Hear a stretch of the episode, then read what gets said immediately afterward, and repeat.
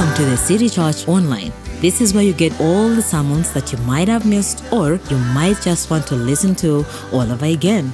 Please like, subscribe, remember to share and download this message. Come, let us grow together in Christ.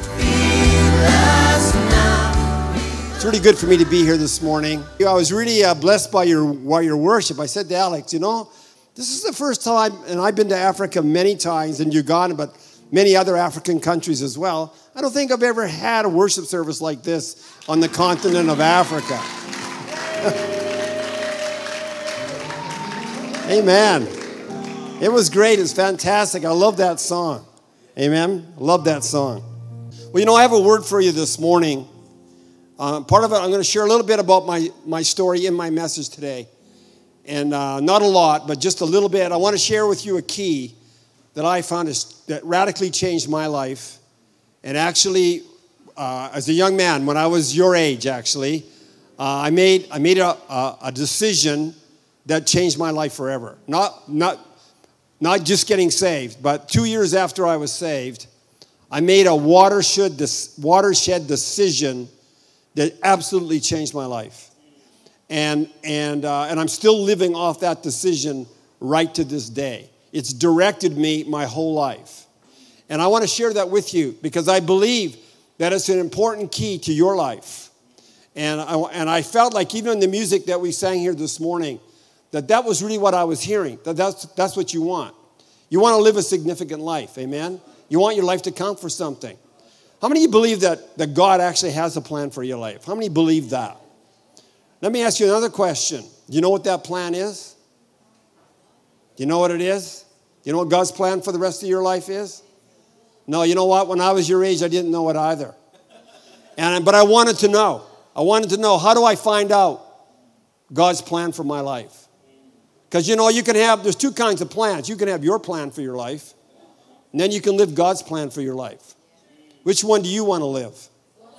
You want God's plan. But the key is how do I find it? How do I discover that plan? And when I was when I was in my mid 20s, that was a burning question in my mind. How do I find out, God, what that plan is? Because I want to live it. So let's, but let's back up a bit. One of, the, one of the keys to the whole issue of finding that plan is being a disciple. And so, what is, what is that? Let's talk about discipleship for a minute. Now, when Jesus walked this earth, he did not invent discipleship. It had been around for long before him. It wasn't a new concept. The Greeks believed in discipleship, but their discipleship was built around a certain philosophy. You would have a teacher that would give out a certain kind of philosophy, and young people and students would gather to that teacher to learn about that philosophy. And so that was discipleship in the Greek world. And then the Jews, they, they made disciples as well. And their disciples, their disciple was built around the law of Moses. And it was built around understanding the principles that were in, in the law of Moses. And so it was about all about knowledge and learning principles. That's what Jewish discipleship was like. And you would, you would attach yourself to a rabbi, and then that rabbi would teach you his theology or his interpretation of the law of Moses. And so you were disciples of that certain rabbi. And then, of course, John the Baptist came, and he had disciples too. But his disciples were based around a, a message of repentance, actually, in a protest. It was almost like a protest movement. And where John the Baptist was, was, was challenging uh, the, the society at that time, and especially challenging the Jews and, and the Jewish nation and how they were living and the corruption and the hypocrisy that was in the Jewish nation. And so it was actually protesting. He was radical teacher and leader, and thousands of people became his disciples. And the message was one of turning around and one of repentance. But when Jesus came along, he too uh, was into discipleship, but his discipleship was different. It wasn't about a philosophy, it wasn't about principles, it wasn't about a protest. He invited his disciples to simply be with him. His disciples would say, I want you to come into relationship with me. And his discipleship revolved around that, which was a radical thing because he's saying, Follow me, become like me, build a relationship with me. I want you to be my friend. I want you to be my brother. I want you to be my sister. I'm inviting you into an intimate relationship with me. That was absolutely a different kind of discipleship. And that's the kind of discipleship he's inviting you and I into. Is that what we're doing? And so he selected people simply that they might be with him. Now, one of the problems in, in my country, in North America, is that we have the idea, or Christians have the idea, that you can be a Christian without being a disciple. Now, I don't know if that's a North American problem. Is it a Ugandan problem? All right, we got the same problem. You can be a Christian without being a disciple. That you could say a prayer, a sinner's prayer, invite Jesus into your life, get your, get your free ticket to heaven, and then just go live any way you want. You have that problem here? We have that problem. Hey, I'm a Christian. I go to church once in a while. I, um, but I do what I want. At the end of the day, I do what I want to do.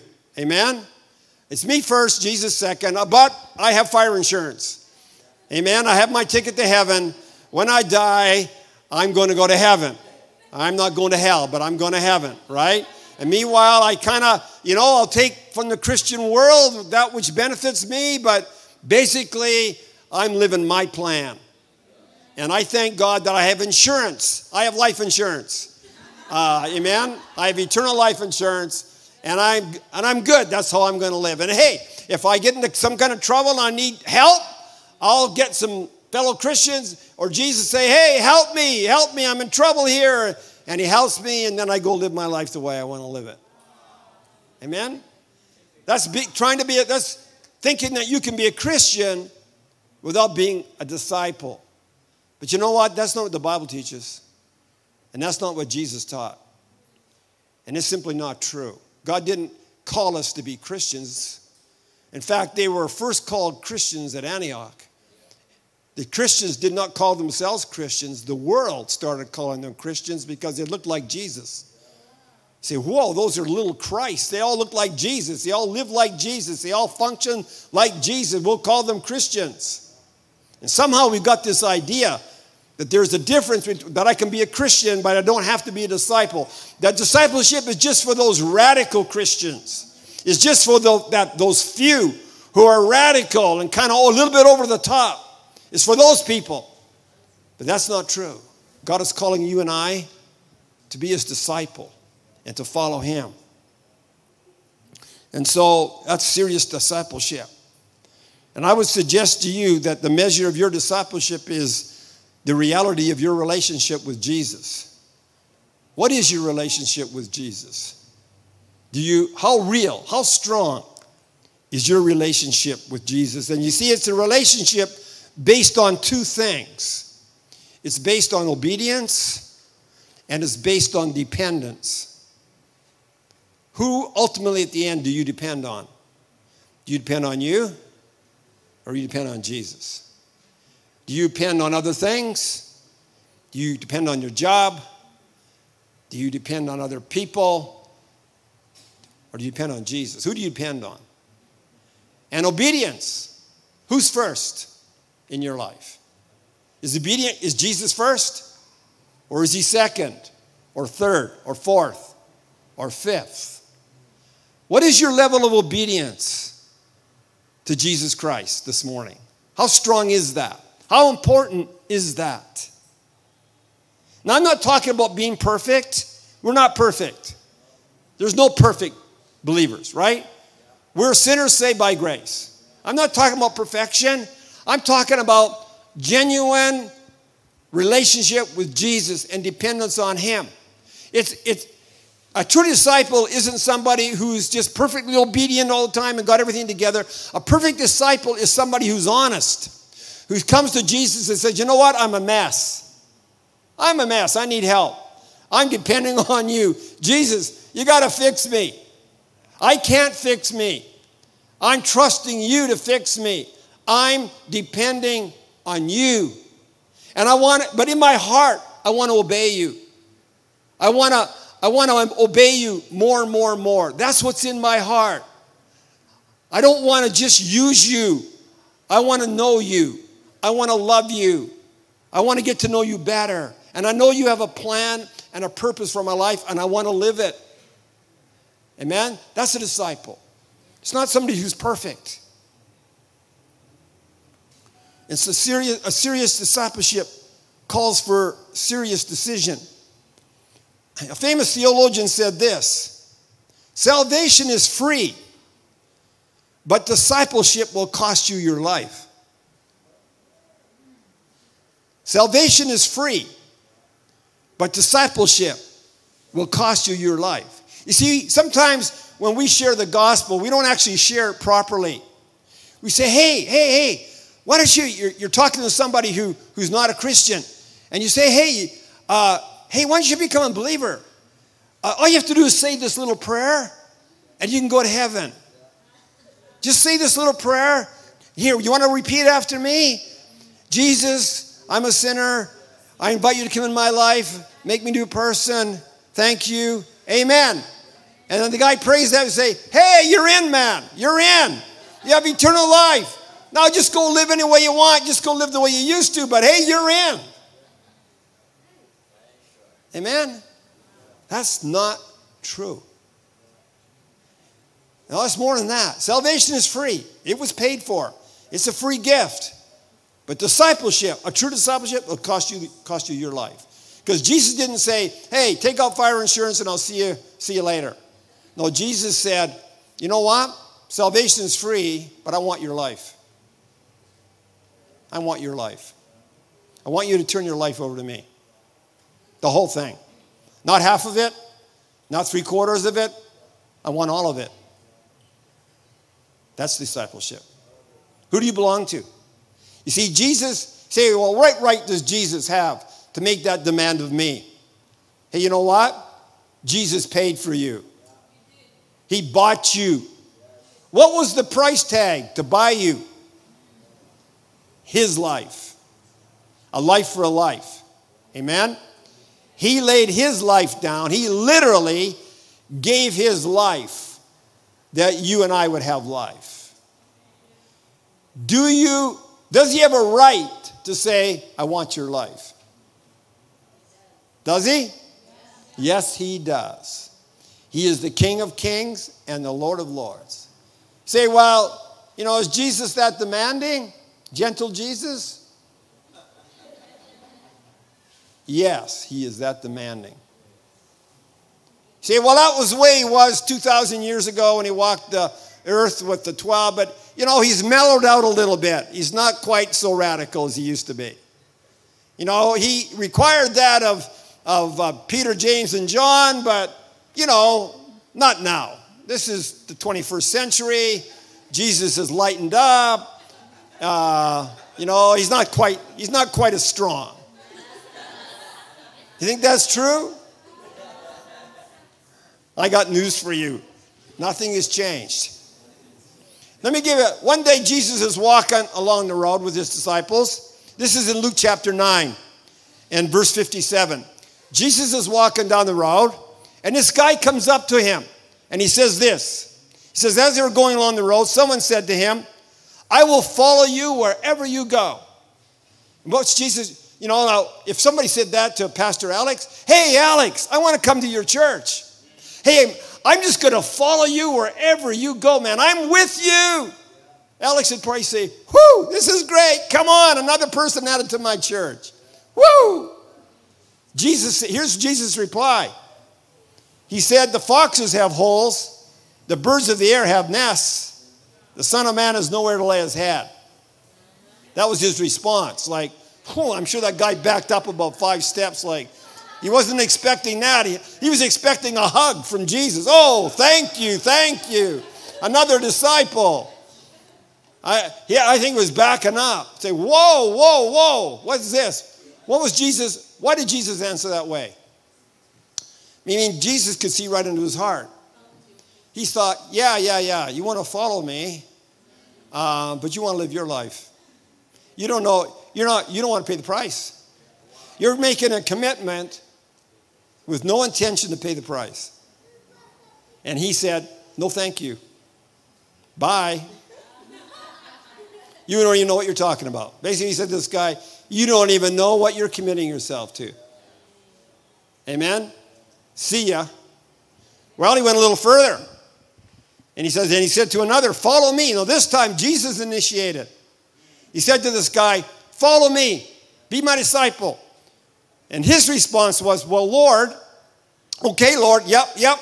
But Lord, permit me first to go and bury my father. But he said to him, Allow the dead to bury their own dead, but as for you, go and proclaim everywhere the kingdom of God. Now, does that sound a little hard? Hey, let that let the dead bury the dead. Let that guy, let the dead bury that guy. I want to go and bury my father. No, no, no, you don't have any time to bury your father. You come with me right now. Is that the way you interpret that verse? That's not exactly what's happening here. You see, that guy's father wasn't dead. This is a Middle Eastern saying. They still say it today. What he was saying is this hey, let me first go bury my father. What he really meant was this let me go home and look after my father until he dies. And when he dies and I have secured my inheritance, then I will come and follow you. That's what that means. And they still say that in the Middle East today. It's a, it's a Middle Eastern idiom. Hey, let me first go bury my father. That's a common saying in the Middle East. And what he's really saying is, I'm going to go home and look after my father, make sure my inheritance is secure, that when he dies, I inherit, and then I will come and follow you.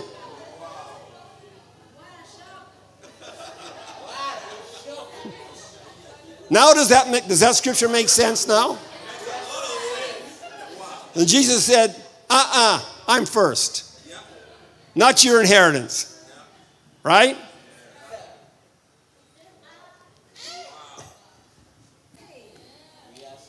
What he was saying is, I'll follow you someday, Jesus, when I got everything secured and I'm financially set, then I'll follow you. Jesus said, No, you won't. That's right. Now, you know, many Christians think that, many people, when, they, they, when they, they're not believers, they, they look at Christianity and they say, why should I become a Christian? Because if I become a Christian, it limits me. God has all these rules and regulations and things that I, I can't do, and I can't do this anymore, and I can't do that anymore. And, and uh, I don't, I don't, I don't want to embrace being a disciple because it's so restrictive and there's so many limitations on us. And, and it seems like everything that's fun, God says no. Right? That's the way people look at it. you see, Jesus intends for us to follow his word. He said, Go therefore and make disciples of all the nations. Does that include Uganda? Yes. Baptizing them in the name of the Father, the Son, and the Holy Spirit, teaching them to observe all that I commanded you. And lo, I'm with you always, even to the end of the, of the age. Now, when we hear the word obedience, many times we kind of cringe inside. Ooh, there's that word obedience. Oh, it just kind of makes me uncomfortable. but you see, we have to understand, see, it seems so restrictive, but actually, the opposite is true. Obedience brings true freedom. How many want to be free? I mean, really free. You want to be free? You can only be free by obedience to Jesus Christ. That's the only thing that will set you free. You see, you're going to obey something or somebody, every one of you, including me. You're always obeying somebody. Say, oh, no, no, I'm free. I'm a slave to no one. Who are you kidding? Who are you kidding? You are serving. You, you are already serving a master. Which master do you want to serve? But you are serving. You can serve money. He's called the God of Mammon. He's got a name, by the way. He's called the God of Mammon. You can serve him. You're going to serve somebody or something. And Jesus is saying, Why don't you serve me? It'll, it'll set you free. Once you obey me. Amen? See, the idea of living a Christian life, the idea of living unselfishly, forgiving, caring, attending a church, It seems like a terrible burden. You know, I used to live like that before I got saved. I didn't get saved till I was 24 years old. I was not raised in a Christian home. I was raised in an atheistic home. My dad did not believe in God, he was an atheist. When I grew up, I didn't believe in God, I didn't believe God existed. I had never been to church not one time my whole growing up years. I never had a Bible. I had never even seen a Bible. And so, the, pardon? In Canada, absolutely. And I didn't, I didn't believe in God. I thought God was a joke. I thought Christians, I felt sorry for them. Those, those are the guys that don't have any fun, right? I felt sorry for them. I had no idea what I was talking about. One day, I was my last year graduating year of university. I went down to the cafeteria to have a cup of coffee before I went home. And I had an encounter with the living God. Boom. And I say, what was that like? Well, here what it was like. He took over my mind. It'd be like you're sitting at your computer and a virus attacks your computer, and now your computer's doing things that you are not controlling. That's what it was like, only it was my mind. And I thought, oh my God, what's happening? These thoughts that are in my mind, they're not mine. Somebody's using my mind, and I'm watching this happen. It was a, I was terrified. And what he did is that at that time in my life, I was a very driven, goal oriented uh, uh, person. I was the top of my class. I had all kinds of dreams about career and making money and what kind of life I would live. I was newly married. My wife was a school teacher. She already had graduated. She was a little bit ahead of me. She was already working as a teacher. We had tons of plans, but it was all about the size of house we were going to live in and what kind of career and what we were going to do with our life. And we had this great life all planned out for ourselves. And what God did in that, when He took over my mind, is He marched me down to the end of my life, to the end, where I was going to die. And it, when He showed me, what He showed me was this He said, okay, He said, what if you succeed and get all those houses and properties and money? What if you succeed? Then what? You're going to die. Then what? And this sense of futility came over me, and I thought, my whole life is pointless. If that's all that life has to offer, even if I succeed at all my plans, I'm going to die. Is that what life is? You, you kind of go through, you know, 60, 70, 80 years, you work hard, you gather a bunch of stuff, and then you die. That's life on planet Earth. And so this sense of futility came upon me, and then God asked me two more questions. He said, Hey, Dave, what if there is a God? Just what if there is? And the second question was, hey, Dave, what if there's a heaven and a hell? Just what if there is? And then, pop, my mind came back and I thought, what was that? I was terrified. I mean, I was terrified. I grabbed my books. I literally ran out to the parking lot of the university and got my car and drove home and came into our little apartment. And Linda had beat me home and was preparing her school lessons for the next day, sitting in the middle of the room doing something she had never done before. She had watching a famous evangelist on TV. And so when I opened the door to my apartment, the finger of this evangelist was pointing right at me. Now that, how, was, how was that for timing, right? And I heard the gospel, but I didn't understand the gospel. It Went over my head. But I understood this I was going to hell. I got that part. And so it's a lot, I won't, I won't share the rest of that story, but the, the rest of the story was eventually um, I decided, I said, Linda, you should go to church somewhere because I, I, I, got tons of questions and I don't, I think I'm going to hell. In fact, I know I'm going to hell. I wonder if there's any way to escape hell. I didn't know how to escape hell. And, I, and the Lord let me live like that for several weeks, thinking I'm doomed, I'm going to hell. And I was driving really carefully because if I got in a car accident and died, I was going to hell. Amen?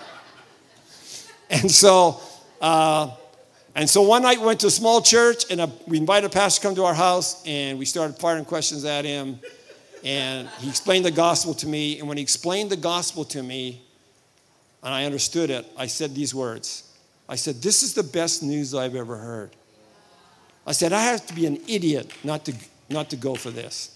And I fell on my knees and repented. And Linda was just sitting in a corner watching me ask all these questions. She never said a word. She just was watching because she wasn't a Christian either. She was watching it, and when I fell on my knees and accepted Jesus, she believed and was saved too at the same time. Right? Now, when we got saved, we got saved. Because I'm a black and white kind of guy. I'm an all or nothing. It's either true or it's not true. And, uh, and so if it is true, we're going for it. If it's not true, let's not, I'm not into religion. I'm not, I'm just not into that. So let's talk about obedience. Is there freedom outside of obedience? Well, I, I read this story one time. It was a true story. And uh, this, this uh, family, this mother and father, they had two children. They had two boys. One was eight and one was 10. So one sat, it was a Saturday, Saturday morning, uh, this mother uh, went to wake her eight-year-old son up about 8.30 in the morning, say, son, it's time to get up and have breakfast. He said, I'm not getting up. She said, why? He said, I don't feel like it. And she said, uh, well, you have to get up and have breakfast. He said, no, I'm declaring this day a free day. And so then she said, well, what's a free day? And he's, this is an eight-year-old. And he says, it's a day where I only do what I want and I don't do anything I don't want to do. That's a free day. And I'm declaring a free day and I am not getting out of bed. And so she said, okay. She said, uh, do you think that, that that should apply to the whole family? And uh, he says, yes. It's a free day for the whole family. And so she said, okay, we'll try it. So he slept in. About 11:30 in the morning, he got up, went down to the kitchen, said, "Mummy, where's my breakfast?" She said, "I didn't make you any. I don't feel like it. It's a free day. I'm not making get your own breakfast. I'm not making you any breakfast." So he had to find some food. He, he was got some food together and he was sitting down at the table starting to eat his breakfast, and he looked out the window and he saw his older, his older brother, a 10 year old, uh, getting on his bicycle and riding his, starting to ride his bicycle away.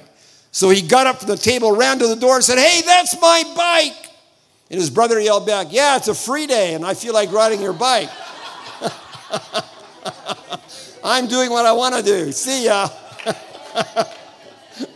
And so the day went. By the end of that day, he no longer was interested in a free day.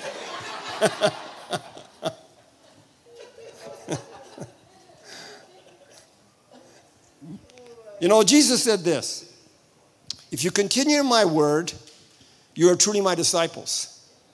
And you will know the truth, and the truth will make you free. Have you ever heard that phrase? You shall know the truth, and the truth will make you free. You believe that? I do too. But we often quote that phrase, you shall know the truth, the truth will make you free. But we don't, we don't actually quote the, ver- the first part of that verse. The first part of that verse says, If you continue in my word, you shall know the truth, and the truth will make you free. It's just not, okay, somebody shared some truth to me, now I'm free. Uh uh-uh. uh if you continue in my word, you will know the truth, and the truth will make you free. In other words, knowledge does not make you free. You can have all the knowledge you want of the truth, and it will not make you free. It's doing the truth that makes you free. If you don't do it, it doesn't work.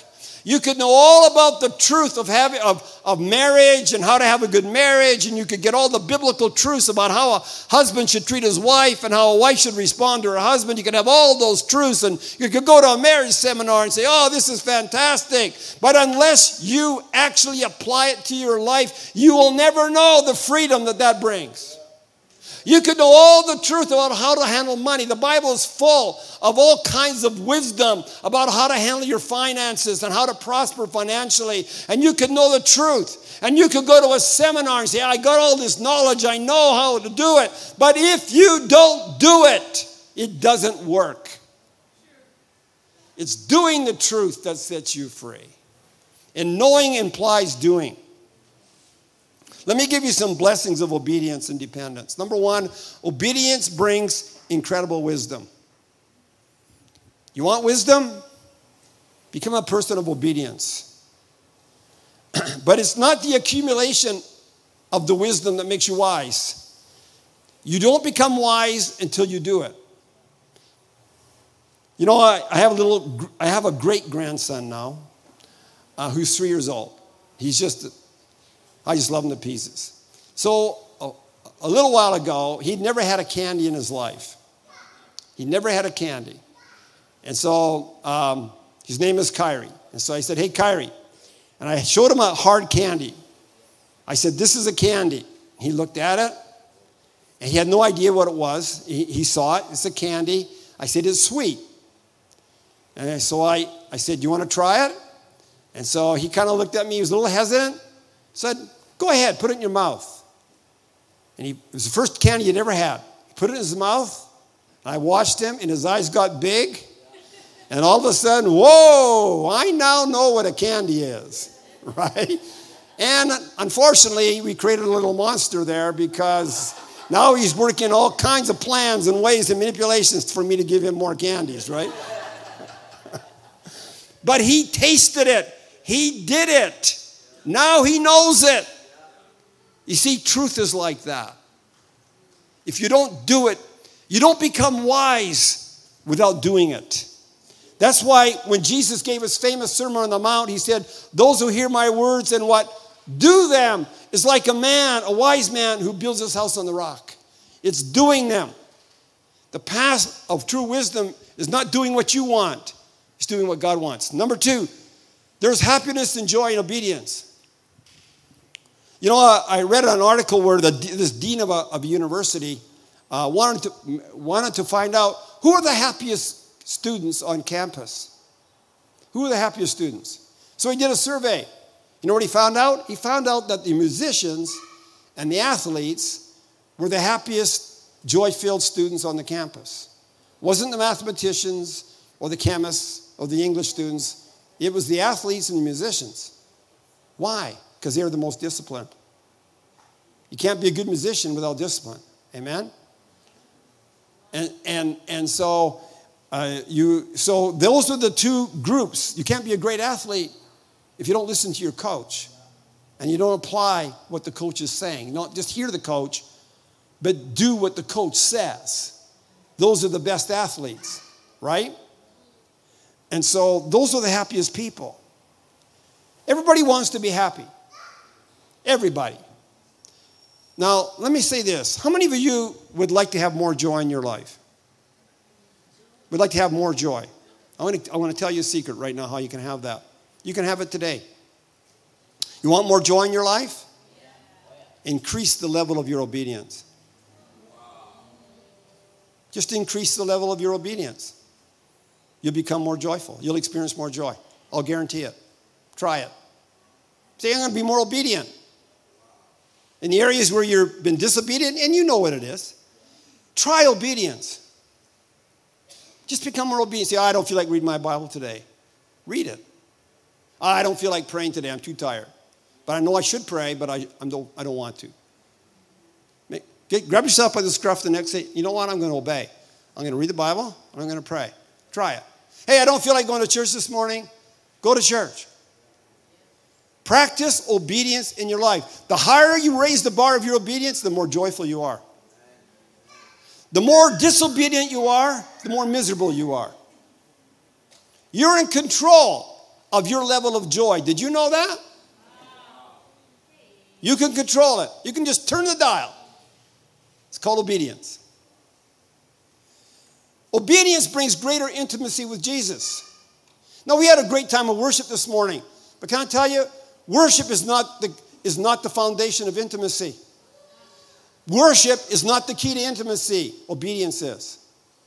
If you're not obedient and you come here this morning and we sing all these songs, you're lying.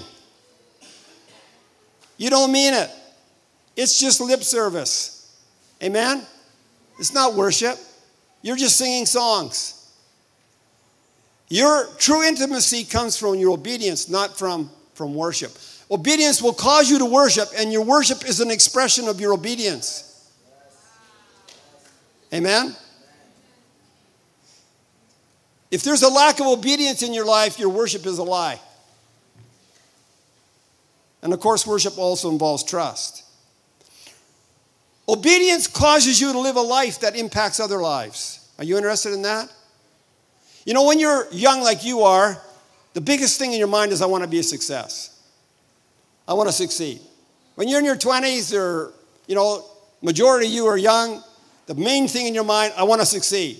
I want a successful career. I want a successful job. I want to be successful in my life. But as you get older, like an old guy like me, and I'm 76 now, when you get older like me, you're not as interested in success. What you're interested in is significance. I want to make an impact. Did my life make a difference? Did my life count for anything? Did anybody know I was here? Did it make any difference? And so it's significance.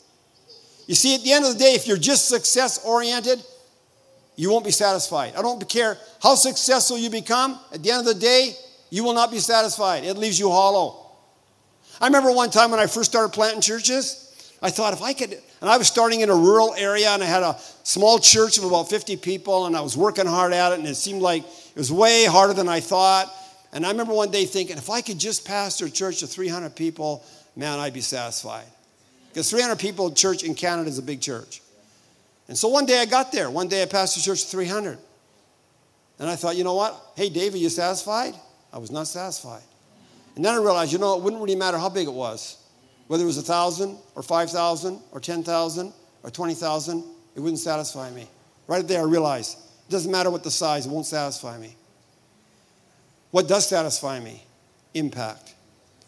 Impact satisfies me. Amen? Significance. You know, what kind of impact did David have? The Bible says about David, he served the purpose of God in his own generation, fell asleep, and was laid among his fathers. What kind of impact did David have? In spite of the fact that he, he committed adultery with Bathsheba and killed one of his best friends, he still had impact. Because of his obedient life, a whole nation turned towards God. Israel was never as strong as it was under David. Every king that came after David was measured against him. He was in the lineage that would bring the Messiah. Centuries later, David's impact still is continuing. He, you and I, uh, God, obedient, God is still called the God of David. Amen. Jerusalem is still called the city of David. Jesus is still called the seed of David. Amen. We have the Psalms that we read, the words of David. 19 centuries later, we're still reading his words. Now that's impact. Amen. Why did he have that impact? He was obedient. And even when he failed, he went right back to his obedience and repented and obeyed. Now, let me close with this obedience will lead you into the future that God has for you. Obedience will lead you into your future. I don't care what other plans, you can have all the plans you want. That's not going to lead you into God's future. Only one thing will cause you to understand God's plan. And here's how I discovered that. I'll close with this little story. When I was about 25, I've been a Christian, or 26, I've been a Christian two years. I was a high school teacher at that time. And, um, and uh, it, was on a, it was on a Saturday one day. I had two little kids. Joel was just a little baby. And uh, I mean, his sister, his older sister, was also just a baby. And they were, I was looking after the kids, and my wife was going to buy food. So she was out of the house. And so I, my, the kids were asleep. It was their afternoon nap. And I had some free time. So I was sitting in my house and I was reading my Bible. And I was reading the book of Ephesians. And I read a scripture that absolutely revolutionized my life right to this day. And that scripture was Ephesians chapter 1, verse 4. And Ephesians chapter 1, verse 4, it says this He chose you before the foundation of the world. And when I read that, it just kind of leapt off the page at me, and I thought, did I just read what I think I read? That God, before, when there were no planets, when there was no universe, when there was no such thing as time, when there were no stars, when there was nothing, God already knew me by name, already knew who I was, and chose me. Now, did he? I'm not the only one he chose. Who else did he choose? You. He chose you. Amen? Now, think about that. And as I started thinking about it, I thought, oh my God. So then I said, if that's true, then God must have a plan for my life. Why would God choose me when there was nothing? And then I just, no plan. That doesn't make sense. So, what did I choose? Did I choose my parents? You choose your parents? No. Did you choose the time when you would appear on the planet? No. Did you choose the country in which you would be born? No, you didn't. Did you choose the color of your skin? No. Did you choose your personality? No. You didn't choose much, did you? So God chose all of that. So then as I started thinking about that, did he choose the gift mix that you have? Yes, he did. Did you? Did you choose your gift mix? No, you did not. Did you choose the talent and skills that you have? No, you did not. Which means this you are perfect for God's plan. You're perfect. Lots of times, especially young people, you look at somebody else who say, Well, you know, why, I wish I looked like them or I wish I had that gifting, or God, how come I, how come I don't have that talent? Or and we compare ourselves to others, and we think, I wish I was that person. I wish it was that person. We look in the mirror sometimes, say, I hate myself. I hate the way I look. You know, I, I just why couldn't I? Why couldn't I have been different? Why couldn't I have been like my friend? Listen, don't do that. Stop that. You are perfect for God's plan. You're perfect for what God has in mind. The key is I just got to find the plan. So I thought, okay, I get that, Lord. How do I find the plan? So I was, I, was, I fell on my knees actually. I was, when I read the scripture, I fell on my knees. And so I was praying, saying, God, God, I've got to have your plan. My fear is I would come to the end of my life and die and not have ever lived the plan. What a tragedy that you would go to all, that you would choose me before the foundation of the world and have this incredible plan, and that you would make me the way you made me, and you would have me show up on the planet at just the right time, in the right place, at the right time for what you have, and then I didn't live the plan. And I come to the end of my life and thought I wasted the reason why you chose me.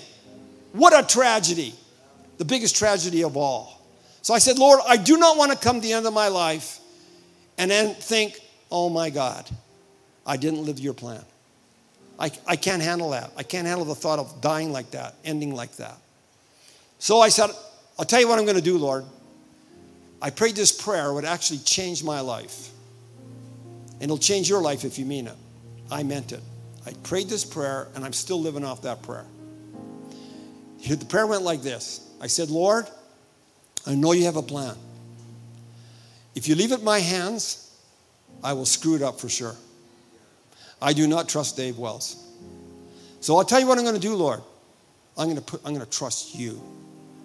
And you do whatever you have to do in me to get me to the finish line and get and cause me to live the life that you planned for me that when I come to the end of my days I can die with peace and joy in my heart, knowing I lived exactly the way you wanted me to live and did and accomplished those things that you have ordained for me. I'm trusting in you. I'm believing that you're going to do that. My faith is in you. And I said, That's your part. I can't do that. That's your part. I said, Here's what I'll do. I said, You know what I'm going Here's what I'm going to do, Lord. I'm going to take every opportunity that comes to me by itself to serve you and to serve the kingdom. You open any door for me, I will do it. I will never say no to you because I'm afraid. I will never say no to you because I've never done it before. I will never say no to you because I don't think I can do it. I will never say no to you because it's too small. And I will never say no to you because it's too big. The answer is yes. What's the question?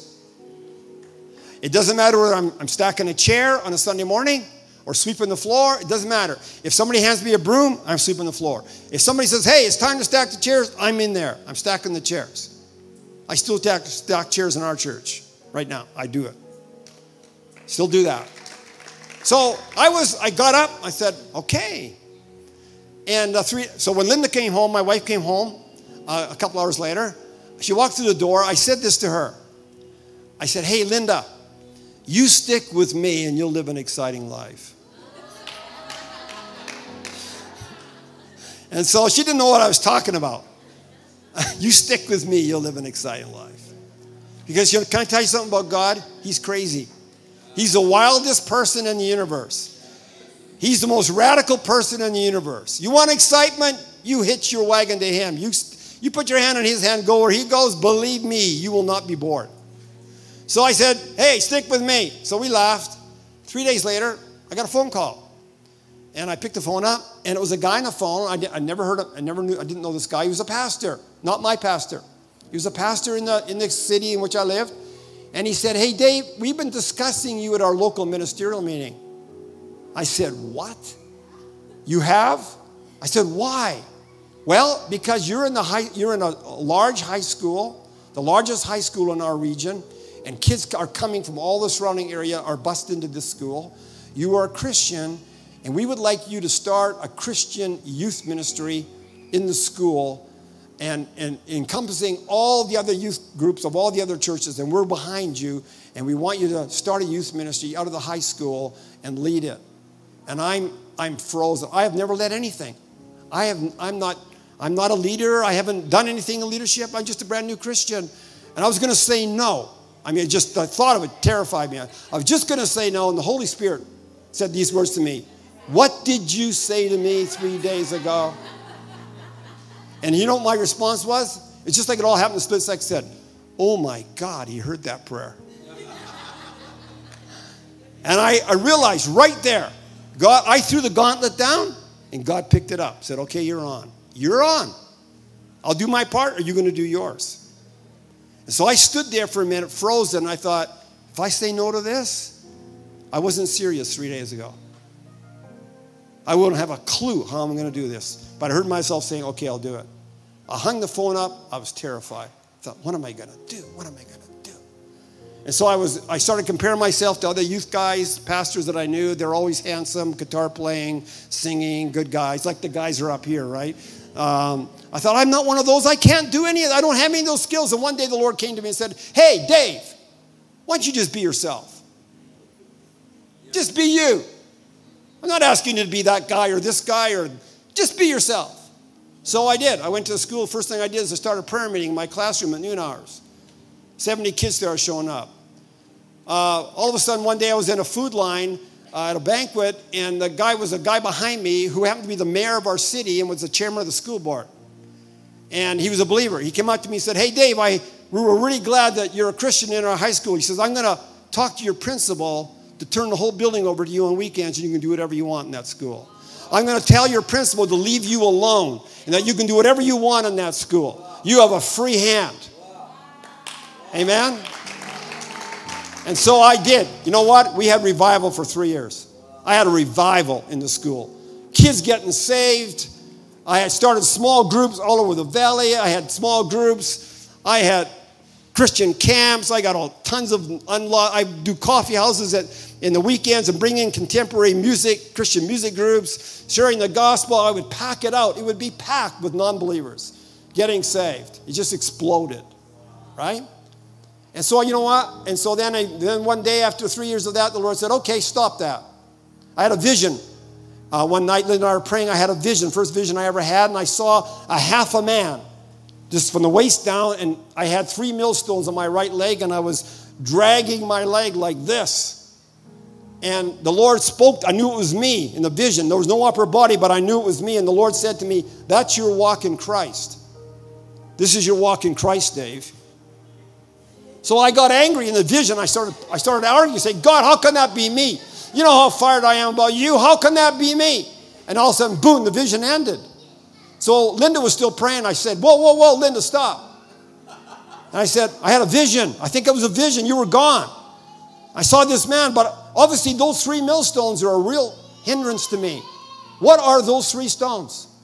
And so we talked about it, and then Linda had a bright idea. She said, Why don't we stop and ask God to tell us what those three stones are? That was a smart idea, right? I need my wife for that.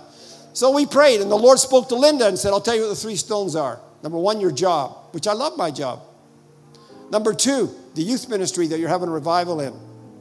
Number three, the church. I was an elder in that church and preaching a lot in that church. The three most fruitful areas of my life are those three stones. The Lord says they all got to go. If you, if you hang on to those things, it will hinder your walk in Christ. I thought, how could this be? Within a year, it was all gone. I won't go into that. A year later, it was gone. I went out and planted my first church. Right? If I'd held on to those things, I wouldn't have planted that church. And away it went. Several years later, I'll just tell you this one thing. Several years later, Linda and I were in the Philippines. And uh, we were in an outrigger canoe, overloaded. We were preaching the gospel there. I was doing youth camps in the Philippines. And uh, Linda was with me. And we were in this overloaded canoe. And we got caught in a wild storm on the South China Sea. We're in a little canoe. And, we, and there's huge waves, 20 foot waves. And, and we have no life jackets. And we're overloaded. And the water's full of sharks and, and, and every wave was breaking over the canoe. My wife standing right in front of me. And uh, in the middle of this storm, my wife turned around to me in a very calm voice. She said, You know, Dave, this time it's a little too exciting. Remember when I said to her, Stick with me, you'll live an exciting life? She said, You know, this is a little too exciting. I want to say I've been all over the world. I've been in, in Africa, Asia, Europe, Eastern Bloc Europe, South Pacific, Central America, United States, Canada, several countries in Africa.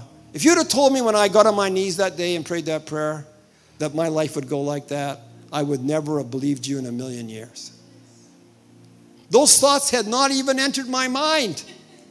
Can I tell you, the plan that God has for you has never yet entered your mind. It's better than anything you would have ever do. You know, I'm an old guy now, so I have people coming to me, and I had a, somebody came and asked me a question and said, "Hey, Dave, you're getting towards the end of your journey. You know, how's your life gone? Uh, did your life turn out the way you wanted?" I thought about it for a minute. I said, "You know what? My life turned out better than I thought it would.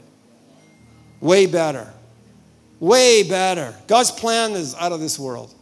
Hey, I'm just an ordinary person, just like you. I'm nothing special."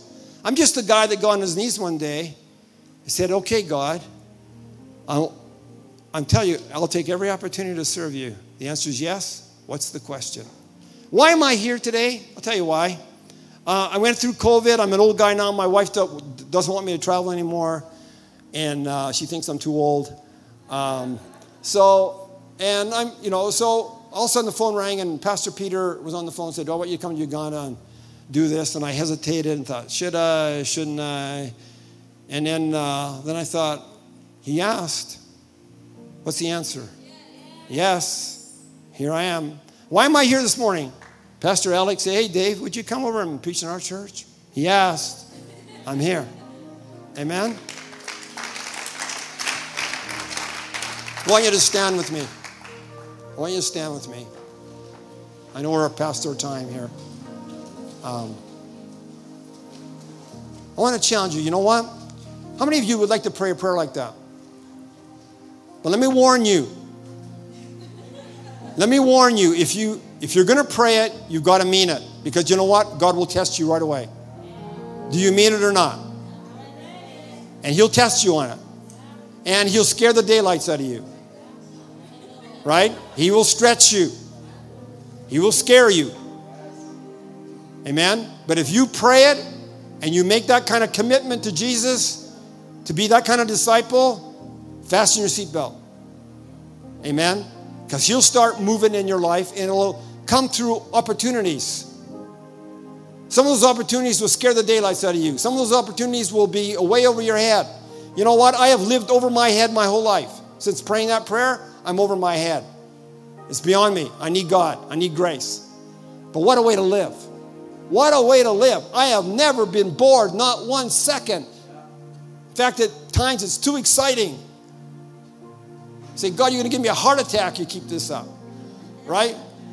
If you mean that, I'm going to lead you in that prayer. Maybe some of you might want to come down the front if you're real serious and pray that prayer with me. If you feel like you want to come down and say, God, I'm, I'm changing my life right now. I'm changing my life right now. I'm going to give you, I'm going to offer my life up to you. I'm going to offer my life up to you. I mean it. I want that life. I want to live a radical life.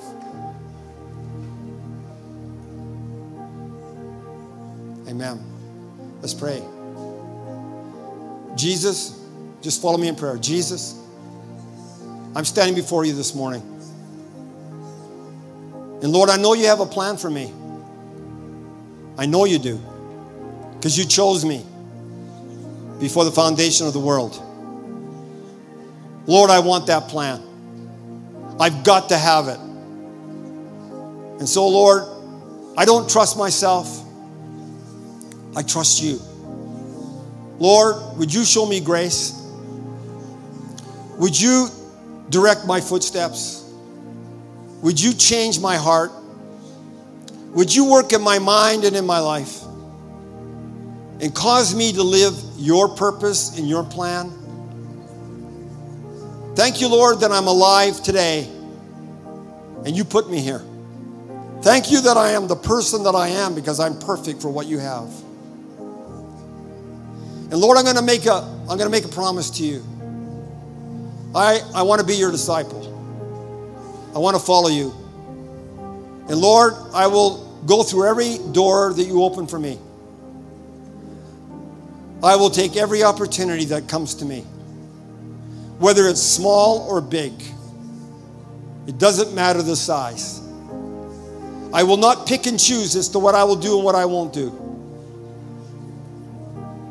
If you open the door, I will go through it. I will not force open any doors myself.